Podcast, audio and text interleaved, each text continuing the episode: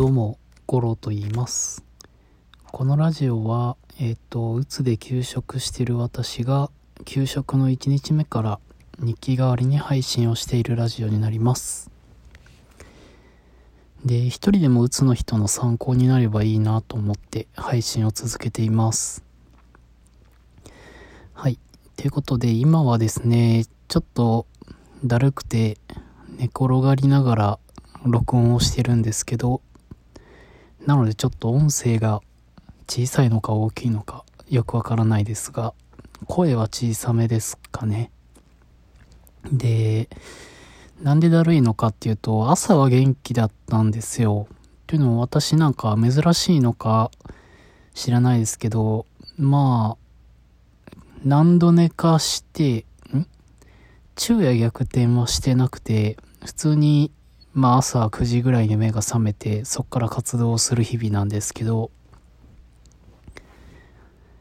朝は調子良くていつも書いてる自分のブログとかなんかちょっとパソコンで作業したりとかいろいろできてたんですよ。画像編集をしたりとか。そういうのがまあちょろちょろとできてたんですけどなんかだんだん昼過ぎたぐらいから疲れちゃって本も読んでたんですけどなんか途中でしんどいなって思ってきて。でアニメも流したりしてみたんですけどちょっと見れないなっていうので今なんかなんだかんだで何するのも今しんどいなってなって最終的に寝転んでます。いややっぱりなんか調子いいからってちょっと無理したかなっていうところは正直あってまあ普段と同じような生活をしようとしたんですよね。その、なんだろう、創作活動っていうのかな。それをに手を出したことによってちょっと完全に体力がなくなってしまってますね。はい、寝転がってます。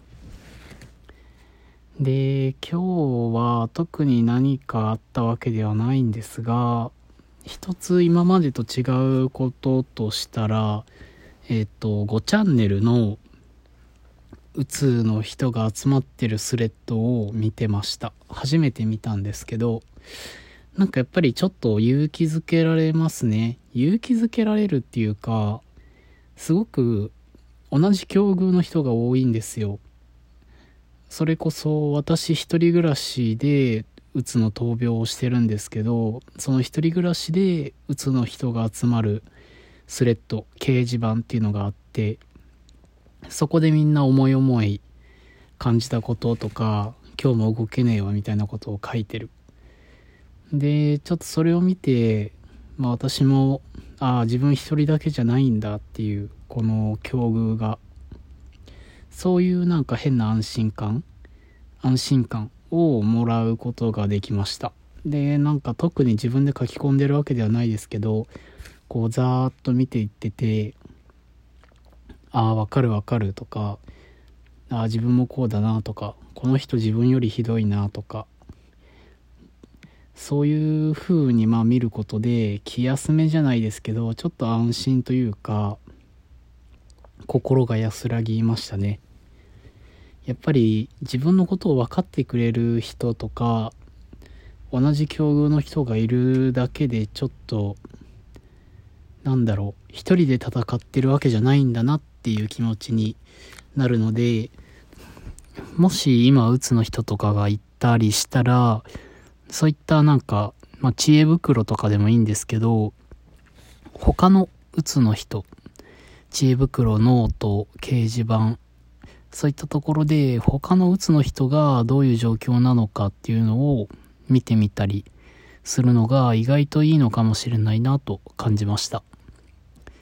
まあ中には心ないこと書いてる人もいるんですけど、それをは自分に言われてるわけじゃないと